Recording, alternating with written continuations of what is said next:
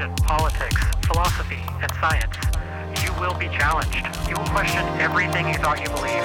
Prepare to be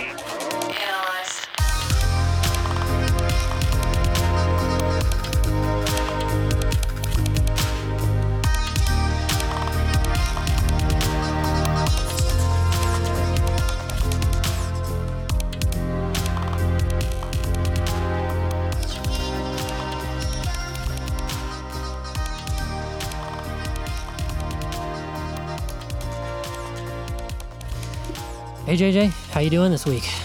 Oh man, it's been a wild week. What's It's been what's a really going wild week. What's going on in your world? Oh, I got a really, really good friend in the hospital.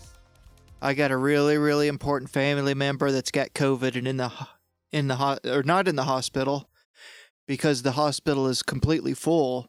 So they they sent my family member home with a pulse oximeter and instructions to come to the ER if hi their O2 level drops below 70. What? Uh, all right, back up. Um, why isn't he in the hospital? Uh, he is lives in the region where the Delta variant of COVID is extraordinarily widespread. Which is The Delta variant is the latest no mutation no, of COVID. I, I meant where? oh, uh, northern Arkansas, southern Missouri, oh, a red state. very red. Gotcha. Okay, that makes sense. Why your other friend is in the hospital? Um, because you're you're in, well, you're in Kansas, which is also a red state, but um, I I'm guess in Missouri. hospitals. And Oh, Missouri's right. weird, You're on the the Missouri side of right? the line, Yeah, Um, I'm I'm six miles away from the line. right? so, man. So what's going on in Arkansas? Um. Well, I haven't been keeping up, admittedly. I've kind of lost track of where where the Delta variant is. Uh, the Delta variant uh, seemed to have developed in uh, southern Missouri and has been spreading rapidly from there. Hmm. Let me see. A friend of mine shared a map. I'm going to pull it up here. A map. A map. because everybody can see on a podcast. Well, it'll allow me to kind of. I, I can use my words and not my gestures. True. How's how, how's he doing, by the way? Uh, not Like, good. he- yeah, that doesn't sound like it. Well, I shared it, but I don't see it. Um, I'm not entirely sure where that map went. I bet Google can help.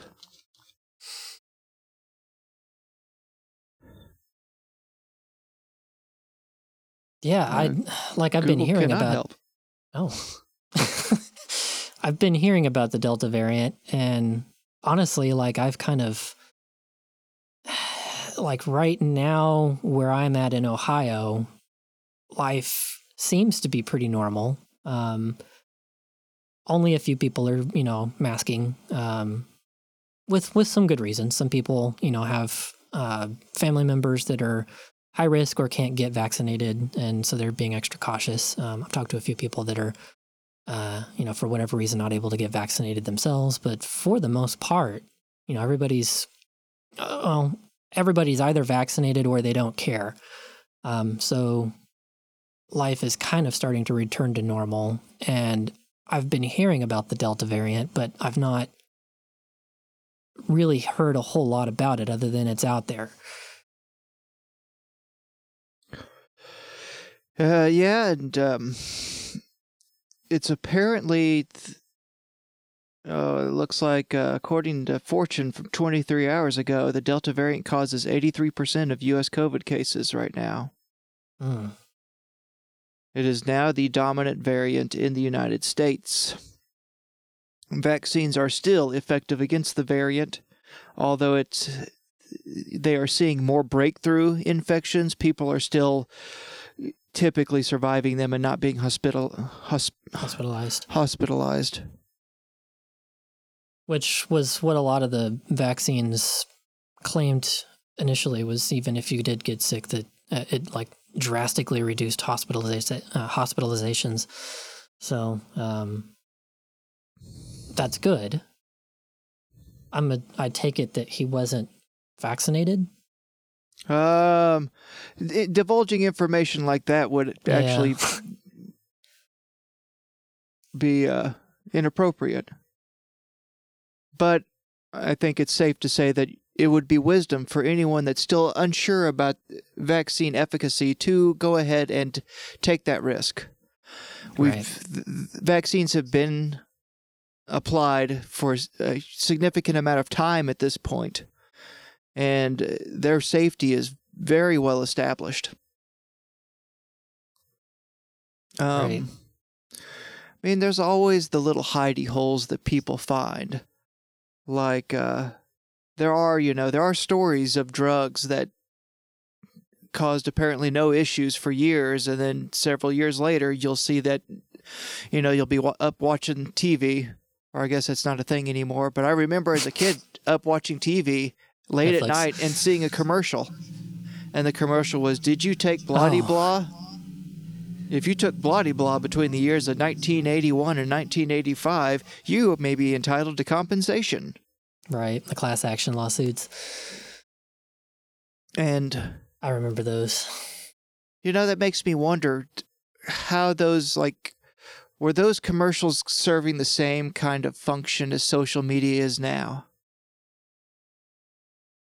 what do you mean Um like that's the fallout of those commercials. I remember those commercials and other people are going to remember those commercials. And that's going to increase vaccine hesitancy. It increases the fear of the established science. Not with I guess necessarily without reason. But Right. you know, like we talk about making decisions based on likelihoods. Well, that is the kind of thing, like, if it's true that there is a non zero number of drugs that pose risks that aren't evident until years later, that moves that needle, even if it's ever so slightly, in the direction of you should not take risks on new medications. Right. Which, like, generally, I don't really have a huge problem with people wanting to, you know, kind of let a medication establish for a while before they maybe, you know, like not wanting to jump on like an experimental phase of something. Um, just because they're they're nervous about it, which I can't really blame people for that, uh, generally. But it all kind of depends on your circumstances too, right? Like if you had, you know, like a terminal disease and there's an experimental, like let's say you've got cancer and there's an experimental new treatment um, that, you know, shows initially um, really, really good outcomes. And there, you know, initially aren't any, you know, big negative detriments to it. Um, like at that point, you know, you really don't have a lot to lose. Now, I get, you know, that COVID isn't necessarily like terminal cancer. You're not necessarily going to die. Some will, not everybody. Um, Right. It's just But- 10 times worse than the flu. yeah.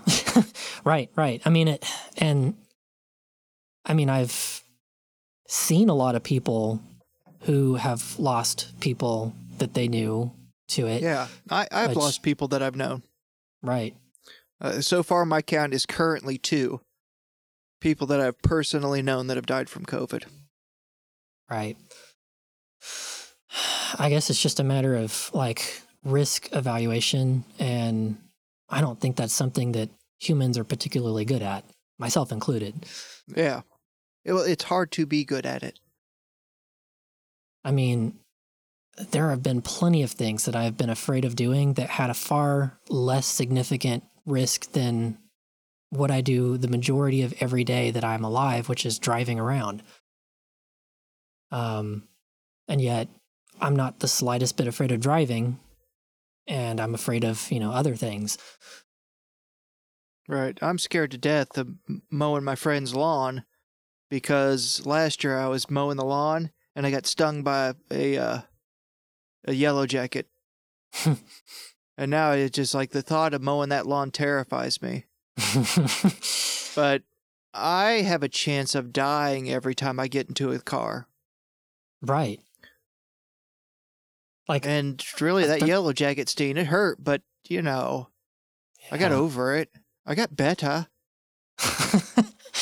I I mean, I've I've been at the top of a telephone pole, strapped in, and opened up a, a terminal, and there they come out. You know, just a bunch of wasps or hornets or something, and then there you are. You're strapped in, and you're stuck there with them. Um, it's usually kind of hard to get down, you know, without at least a few stings. Um, those don't usually scare me too bad, but then you know, there's other things that I've I've been I'm I'm irrationally afraid of tight spaces. Um, even just like tight clothes. Like I can barely wear a suit before I start to panic just because if I start getting hot, you know, there's so many layers I can't get it off of me. Um, especially when I'm driving. Like I'm driving and I start getting hot and I panic because I'm uncomfortable and not for the fact that I'm, you know, driving mere feet from people going 60 miles an hour in the opposite direction, probably on their phones on Facebook. Yeah. So, I mean, I'm admittedly really bad at evaluating risk for myself. You know, I think a lot of risk evaluation. Well, I don't know. I'm not an expert. I don't want to, to pontificate.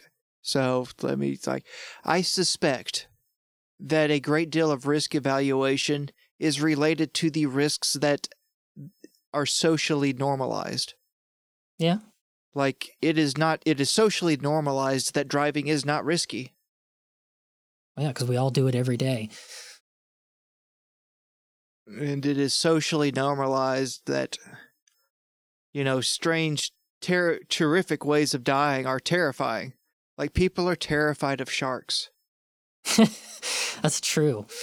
And I mean, if I saw a shark, I'd be terrified. snakes Yeah. I, I grew up on a farm, so that one's not as bad for me. right um yeah I know a lot but- of people who are terrified of flying, even though.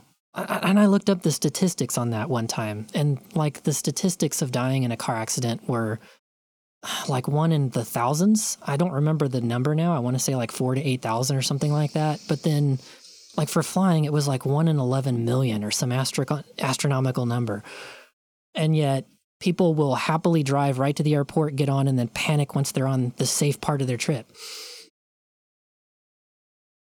Actually uh, Are you checking my numbers? yeah because i know you're right Yeah, I don't remember what those numbers were. It's been years since I looked that up. uh there is 11 deaths per 100000 people in the united states Okay. I think that was the United States. I just hit backspace, but yeah. And Okay. then Okay, that that kind of sounds about right. and then the fatal accident rate in general aviation is 1.029 accidents per oh that's the t- 100,000 flight hours. That does that's not what I want. Number of people that died in air crashes, U.S.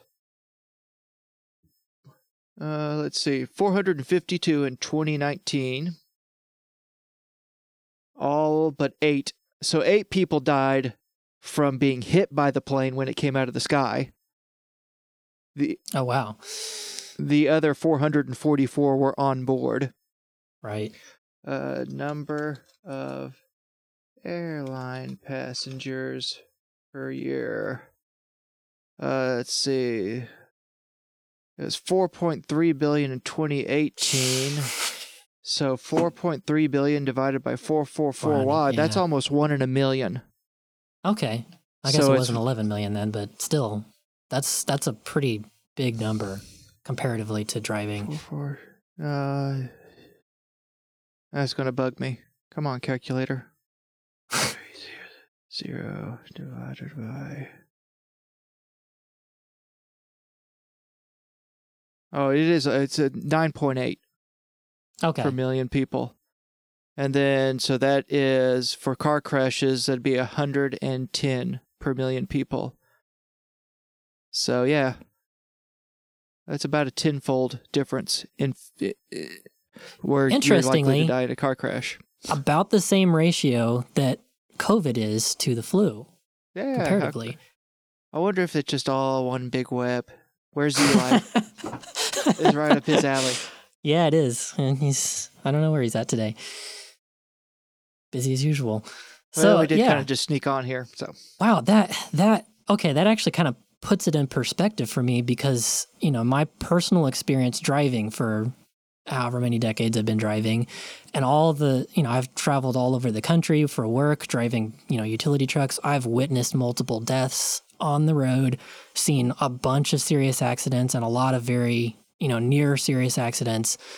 And I've also flown a decent amount for my job and like that is just like so much more stress free in comparison. Like there's just so fewer incidents that, you know, in my mind, that is absolutely the safest way to travel.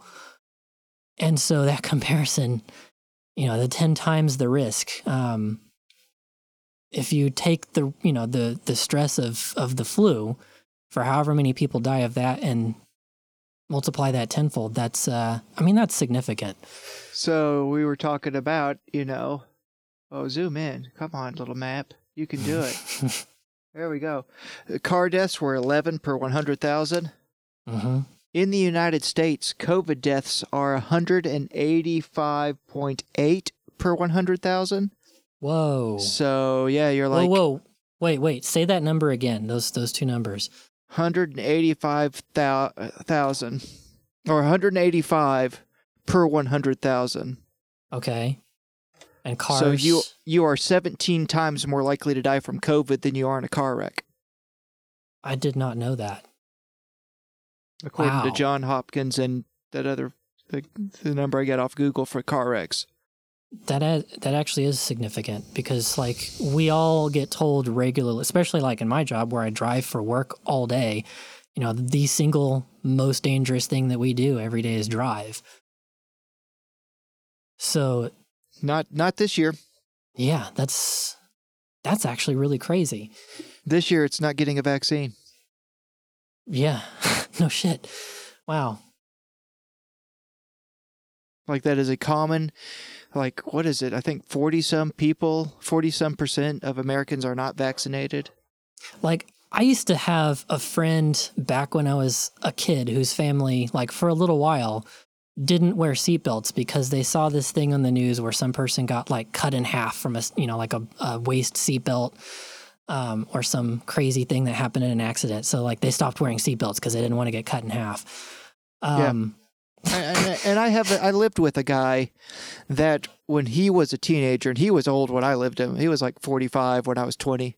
yeah. But when he was a teenager, he was horseback riding out in the woods and came upon a car wreck and the seatbelt had cut the driver's head off. Wow. Yeah, and then, I mean that's not a non-zero number. Some percentage of people die by car, you know, a seatbelt in a car Right. accident, but they probably, honestly, would have died anyway um, from some other impact. Especially in the 70s. Cars were just terrible. True, that's true. As much as I hate fear mongering, seatbelts are an excellent example of when fear mongering was appropriate. Because Right. it was Ralph Nader that started a fear campaign to get seatbelts put in cars, and it was perfectly justified. Yeah, I mean, I've totaled a car, um, Yep, me too. And- and I have no doubt in my mind that the seatbelt definitely did its job. yeah, airbag I came hurt. out with minor injuries. Uh, oh, I'm sorry, what? airbag hurt. Yeah, I came out with just you know bumps and scratches. yeah, yeah, airbags too. That's a uh, those are a great invention. I wasn't going Um, terribly fast. It was like 25, 30 miles an hour. It was heavy traffic. I was doing probably about 30, 40 ish, and being the stupid young person that I was with a Nissan 240SX five speed rear wheel drive. Balanced, very balanced car. I was on my way to go get new tires right after it rained. And I thought, I'm just going to, I mean, these tires are done anyway. And I tried to peel out of a turn, uh, you know, drift essentially. And uh, I drifted. And for a minute, it went fine. And then it just kept going to the left. And I, it was a left turn. And like the whole time, it was like, wait, it's not coming back. It's not coming back. And I'm waiting for it to come back and right down in the ditch and into a tree. That'll do it. Yep. I'm lucky that I didn't die when I first started driving. I too, lived out. Yeah, I lived out in the country, Me too. and uh, we did my grandfather had gotten me my first car. It was a 1992 Dodge Shadow, and it had been through the Great Flood of 1990. You could actually see inside the like the interior of the car, like in the engine bay. You could see the, Mhm. where the flood waters had come up to a certain level and rusted it. Ooh, It was a good deal on the car, though. Great learning car. I'm Just sure. the kind of car you want to blow up. yeah. And I blew that car up because I put oil in it one day and I forgot to put the oil cap back on. Oh no. But every day between my high school and my home, it was 12 miles, three highways, and they Mm. were just dead empty all the time. And I typically drove 90 to 95 miles an hour every Yep. day, Yep. And I- that's nuts. I, I was stupid and had stupid friends um, when I was 16, 17 years old. Okay, when I was 16, I was still kind of a goody two shoes, but 17, 18, you know, I was getting pretty gutsy. And we did stupid stuff, driving around, you know, the neighborhood with no headlights on, playing chicken, um, standing up in the back of a, my dad's pickup, you know, driving down the road at 80, 90 miles an hour. Um, I mean, just stupid, stupid stuff that like I honk at people for doing now when I see them. Like it actually pisses me off that people are so reckless. And I did that same shit when I was their age. There are no choices. Teenagers are dumb. You know, I, I feel know, like my I kids was. aren't as dumb. My kids, at least they're not as risky. And I'll that go with that. of. That I That know you- well, it's that you true. know. I mean, everybody thought I was pretty responsible for my age. We did stupid stuff too. I was just reckless waiting to happen when I was growing up. Yeah, my, my risk evaluation skills at that age were phenomenally worse than they are now, and they're not good now. Truth hurts. yeah. Huh. That's that is really interesting though about uh, the COVID risk compared to driving. That's that's something I didn't actually know. Yeah, that's it right now. It's not good. No. Like, technically, I guess you have to factor in the odds of catching COVID. Yeah. Which So hang on. I can do that. I'm clever. yeah, but you also have to factor in like actually driving, which arguably most people do, but some people might not. Right. and Some people don't. So, you know, and I, I, I imagine that, oh, well, I think that that's, no, that's, that's 185 per 100,000. That's including the people that didn't catch COVID. Like, that's just a flat. So, yeah, those are comparable statistics. Okay. Huh. Wow. That still just doesn't seem right. You know, and p- people wonder why there's a big job shortage. Yeah. Like I get that people don't work in want to work in crappy jobs and that's all the talk. But what I don't see a lot of is the fact that you know 600,000 people died in this uh-huh. country in the last 12 months. They're just not there to work anymore. Yeah. I mean, that's true. also- and I, Oh, I mean, I wonder it- what kind I'm of sure, factor that Oh, go ahead. I, I'm sure there's multiple factors there for you know companies not being able to find jobs, and I'm sure that, and I mean, I hate to say it, but I'm sure that um, you know people getting uh, government assistance does contribute to some extent. Um, I know that at my job, you know, we're hiring like crazy right now. For the first time in seven years, we're finally hiring. Um, I'm trying to hire like 65 guys. And I know one one thing that my boss has been a little irritated at has been, you know, a number of no-shows where they put in the application and just never show up, which um, back when I hired in, you know, he was the same hiring manager then, and they didn't have that as much at that time. Um, so he's been irritated irritated about that, and of course, he's all over it because he is a uh, he's a conservative. So that is, of course, his spin. Ah, oh, it's the government. You should blame politics. And but uh, it's, it's always many things. I'm sure it's a, it's definitely a contributing factor, but um, there's a lot of factors. It's not just any one single thing. Yeah, but missing six hundred thousand people is that is a thing. That is a thing. Although, I mean, a percentage most, of those were older. Yeah, in fact, most of them. Right. So, I mean, there's that. Yeah, it's not the biggest thing. Right. I don't want to like really give it more more weight than it is, but yeah. I mean, if I like lost my grandparents to COVID, that might change, you know, my motivation to go out and like serve the public before a vaccine exists. Or especially knowing that a lot of people just aren't getting it.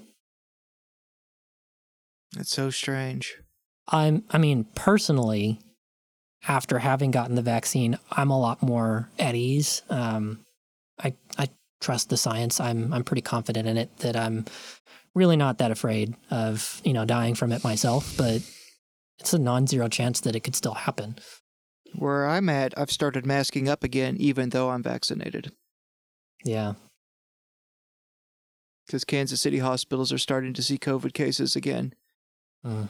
And if they're starting, we're going to see it rise. Right. Um, are do you know a percentage of those that are of vaccinated people versus unvaccinated or not? Uh, not off the top of my head. I mean, I'm guessing the majority are non-vaccinated if they're being hospitalized, but that's a guess. Uh, I don't see. actually what, know that. What's the CDC say? Uh, mm, does it have? Account. All right. Hospitalized or fatal COVID 19 vaccine breakthrough cases reported to CDC as of July 12th. Okay. More than 159 million people have been fully vaccinated. During that same report, time, CDC reports from 48 U.S. states and territories of 5,492 patients with COVID 19 vaccine breakthrough infections who were hospitalized or died there have been 1,000. Oh, there are 1,063 positive COVID cases with that are breakthrough infections, but the CDC has a note that says 26 of those were asymptomatic or not re- related to COVID 19. Hmm. So let's see, uh, that'd be about just uh, 809 fatal COVID breakthrough cases. So being vaccinated is not a guarantee. Huh. But it's a really strong, like, that means that, what did I say, 863? And that is 159 million.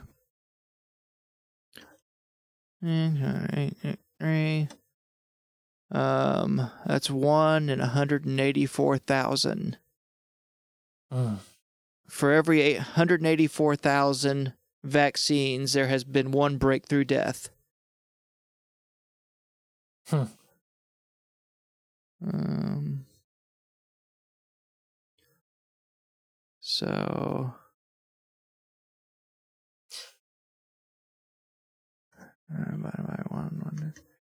Of course, that that gets challenging because does that factor in all the people who weren't wouldn't have gotten COVID for lack of exposure or right it doesn't include exposure that's just a, right. a, a, very rudimentary metric it's a really hard thing to really know or, the details of but that's a rate of 0.18 deaths per million people so hmm. you're still safer getting a vaccine currently than you are flying in an aircraft Right.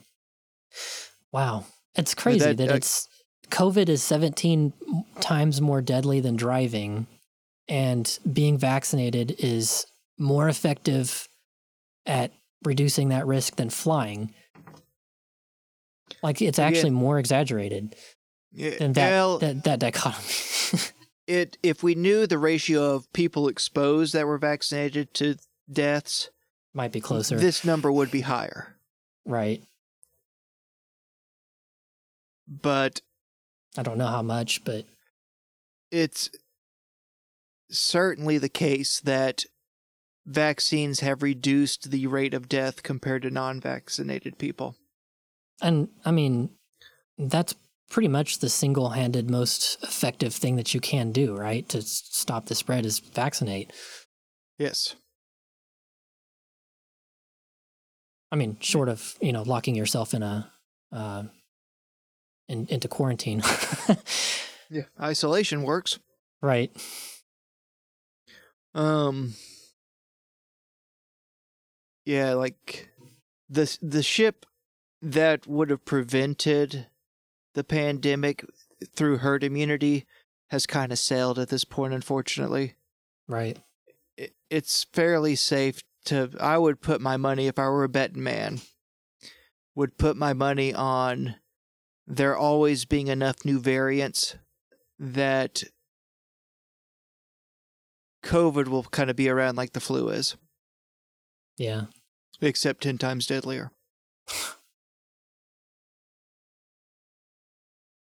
Yeah.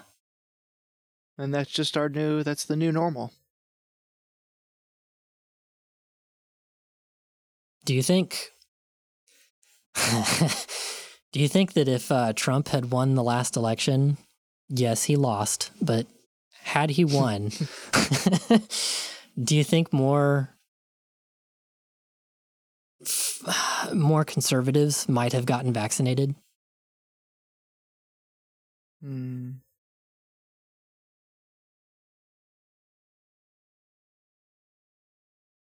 Because he was really bragging about getting the vaccinated, you know, to the market. Um, he was really talking it up, you know, as as his solution. I don't Like- know. like if he sold it as what you should do i feel like that would have actually been something that both sides would have actually united on You know, possibly. And like another thing, like if I put Joe Biden in Trump's shoes when the vac- when the coronavirus epidemic was starting, and you know they were just rolling out the vaccine distribution program, uh-huh. I don't have any reason to really be certain that the execution of the vaccine rollout would have gone any better. right Like the machinery required to do these kind of things on a national scale is just giant and complex and in a Mhm. weird way to a great degree leadership doesn't have a lot of say in that. yeah. But leadership does have a lot of influence over society. So had it been sold from the other camp hell that may have actually made him at least in that regard the better president. You know, I think that all things being equal, had Trump been a vaccine advocate, we would have less deaths. i i Like had he not I been a think so, COVID denialist and had the Republican media Right. machine not downplayed the risk of infection, right I think Yeah. that we would have less deaths. Oh, he, I mean, he fumbled it from the beginning. So, you know, that is on him uh, for seeding that to begin with. Um, I feel like had he handled it differently, um, you know, we probably would have had a lot better outcome just for the fact that, you know, there wouldn't have been as much vaccine hesitancy. Uh, but then again, had he handled it better, he may have actually won the election we don't know that. I think that's like one of the m- major things that cost him the election was how he handled coronavirus. Man, a lot of people didn't like Trump though. I know. A lot of people really, really do. I know. I feel like, well, objectively, the number of people that do is a smaller number than the people that don't. Um, I mean, that played out in the election. We have those numbers, but uh, you know, for the for his camp, as hardcore as they were, or and still are, frankly, um, in favor of him, had he had he done a better job, I think that coronavirus could have been handled so much better and we would have had such a better outcome. I think that actually might have been significant. I think that it wouldn't have been that significant because I think the coronavirus is, I think that underestimates the danger of the coronavirus. I think it would have mattered though. Does that uh, overestimate the uh, power of the vaccine? Uh, no, I just mean. No, I mean like just assuming the spread of COVID and the dangers Right. therein. Well, I mean, I feel like up until the uh, the availability of the vaccine, um, it probably wouldn't have been that different. But at that point, just with so many people disregarding it or or not getting it, um, I I feel like now that would have a pretty substantial impact if you could just convince people to get it. Yeah, I probably I'd agree with you there. I I, know- think that's more likely than not. our governor in, in Ohio, he's a Republican. Um, on most issues, I don't agree with his policies, but in his handling of uh, COVID, he's actually, I think he's actually done a fairly decent job of trying to follow the science and having a good, you know, staff advising him on that. Um, and Ohio setting has a string of governors that I I loosely tolerate compared to other Republicans. right. Like He- before him, it was Kasich. Kasich, yeah. Yeah, and man, if I could pick any Republican in the world to run the White House, I'd pick him. Wait. Um, Like Oh, I'm sorry. Go ahead. it's my understanding, like Kasich's like believes in climate change Right. and thinks that evolution's a thing. Right. I I just know that like with like you know the anti-vaxxers and QAnoners and Trumpers with DeWine's handling of coronavirus, you know, trying to be reasonable and actually, uh, you know, in one of his speeches, he used conservative thinking of personal responsibility. You know, just that that very basic concept of you are responsible for your actions that affect other people. It's a very, you know, traditional conservative uh, you know, uh, concept of you wear a mask and you social distance because that's the responsible thing to do uh, for society, and and doing otherwise is being irresponsible. Um, and then you know, getting the vaccine. He's actually had like a lottery uh, to try to convince people to to participate, where you could win like a million dollars or something. And everybody on the right has basically turned on him. Um, I mean, they were calling him a socialist for that. I mean, it's like they're. They Trump don't even know what that word means. no, they don't. It's basically everything that they they associate with the Democrats or anything Like that the Democrats support. Who's that guy KF that argues on your page all the time? And he was all like, socialism is the worst thing that ever happened. And his profile picture is a police car. That's him. Yeah, it's him in front of a police car. Yeah. He's he's he's uh he's a constable, so he's a non-elected. Um, oh, I'm sorry, he's an elected police officer, so he can't technically be fired. But that's socialism. That's a socialist program. Now there's uh, there is a a, rig- Depending on how you define it, yeah. a rigorous definition of socialism where economic planning like the intention of economic planning is for the group. Right, or the you know basically the the workers owning the means of production, kind of a thing.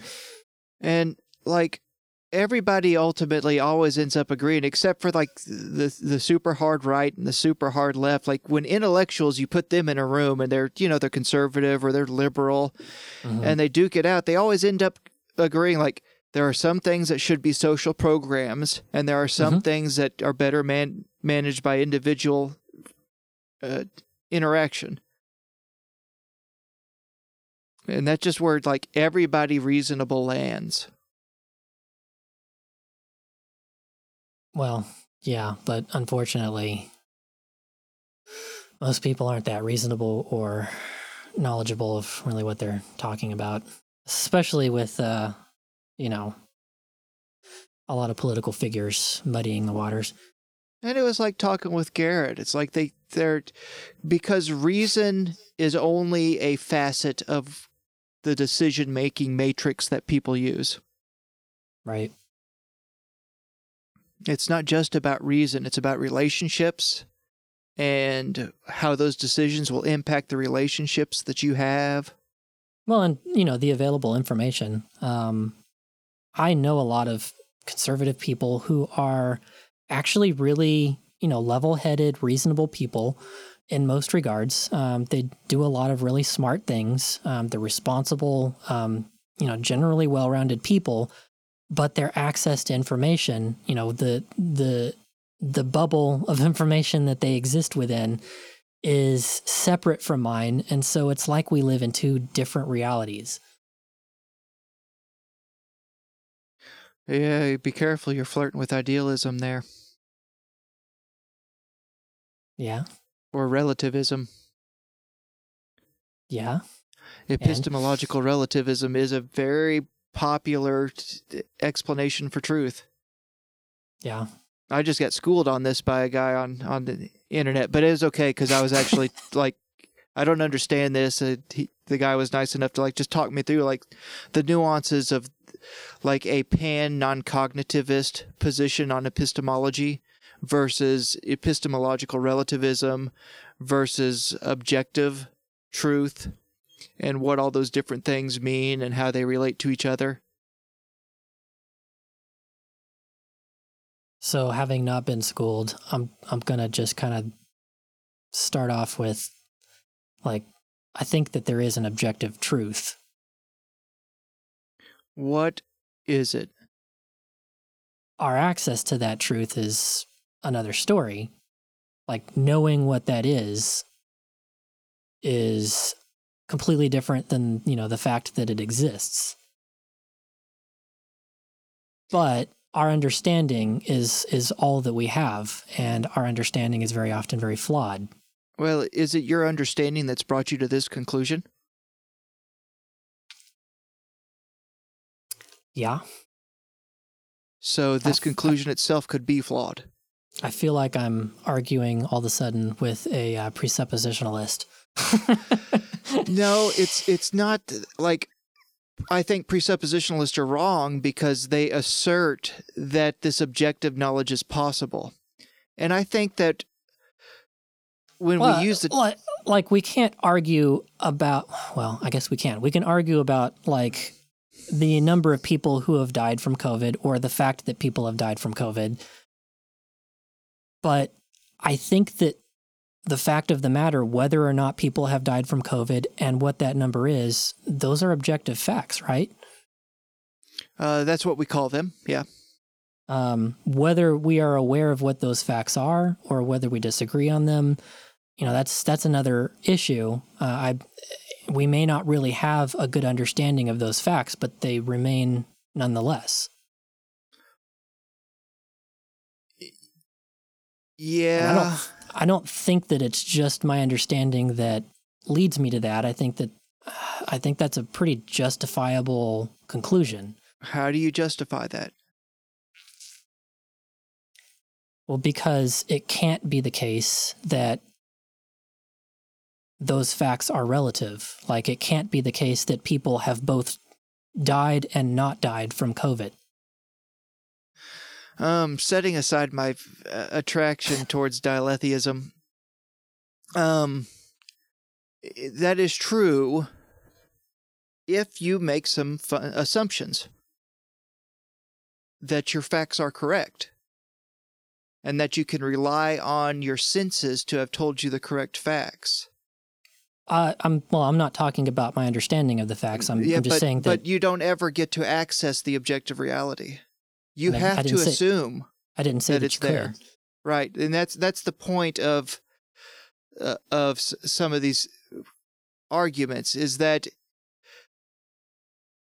you have to accept that your belief in objective reality is a pragmatic one. The reason that you believe Right. in it is because it shows you shows that you have utility. Right. But all through history, people have used that same formula to come up with things that seem to not comport with the facts that we see now. I mean, I think if you account for the fact that you can be wrong about what those facts are, that's okay. Right, but that could be true of the future too. Right. There's nothing special about now and the objective reality that you believe in that lets you avoid that conclusion. Right, but I'm also not claiming to have that access. Right? I'm I'm claiming that it exists doesn't mean that I'm claiming that I understand its existence.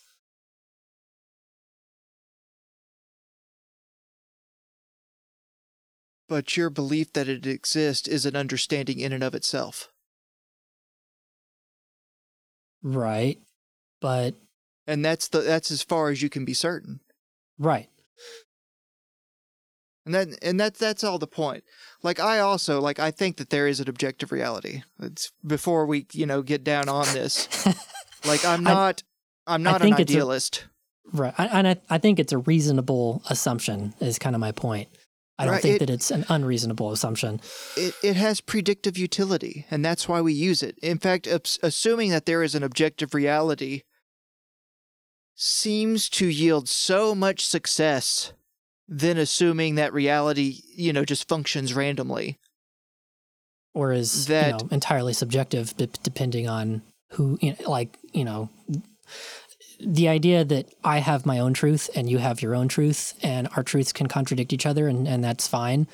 Uh, you know, my truth is my truth. That that doesn't really have much utility. There's a, a lot of problems with that for pretty obvious reasons. because ultimately it gets tested by this object that you have no control over. And one side or the other, or sometimes both, will fail that test. But if both are different and they get tested by whatever outside entity we like to call objective reality, historically, reality continues to define the direction of our choices rather than we define the direction of reality. Right. Like you know, it's uh, ultimately I, I'm I'm unconvinced like you are that there's not this thing that exists like the cosmos, you know, and we don't know what it is. We only know that we have sensory experiences that are programmed to suit our intake and that have yielded results when interacting with whatever this reality is. But it does seem like we interact with some object that test our expectations. I like I'm totally okay with the idea that you know just knowing how limited our perception of reality is that our perception of reality could be horribly flawed but relevant to our survival because that's really all that matters in evolution is just surviving so Right. you know whatever you traits are necessary right Good on you. well i haven't but uh I, I I, I'm the result of reproduction, so. I mean, it's a really sketchy time to be reproducing all willy nilly. but I mean, I'm I'm totally okay with you know the idea that my perception of reality is flawed, um, but I still think that that reality exists regardless of my understanding of it. Um, in fact, that horribly flawed understanding of reality is is I think part of what you know goes into our horrible ability to assess risk and statistics and you know just we we don't have good concepts for things that we haven't really you know evolved or developed um, that was immediately relevant to our survival you know in our development Um, you know, th- things like coronavirus, you know, for hundreds of thousands of years, you know, that concept may have not really been that relevant if we existed in, you know, 300 people tribes. Yeah, it was smallpox. It was way worse. I mean, for the vast majority of our existence, Our reality was- our reality has been very different than it is right now and we deal with you know numbers that we don't really like we don't really truly grasp how wealthy the wealthiest people in the world are i don't think it's quite possible to fully really grasp that that's a It's- really it's- big number it's it's beyond big. It's it's strange. Like because of the way that we live our lives and the way that we interact economically, we do not understand how economics behaves on that kind of scale. I don't think we understand how a lot of things operate on that kind of scale including diseases just kind of what started this conversation Yeah. It's a weird world. Humans are dumb, but smart, but really dumb. Well, I think it's about that time. Yeah, that That's was a- uh, close a to an hour. Close Yep, enough. and uh, ending on the truth that humans are awful stupid is very poignant. Awful stupid, but like we also have some good traits too. We're we're not like completely stupid and awful. We're just Yeah. partly. We're complex. It's It's complicated. complicated. oh man, what do I even title this one?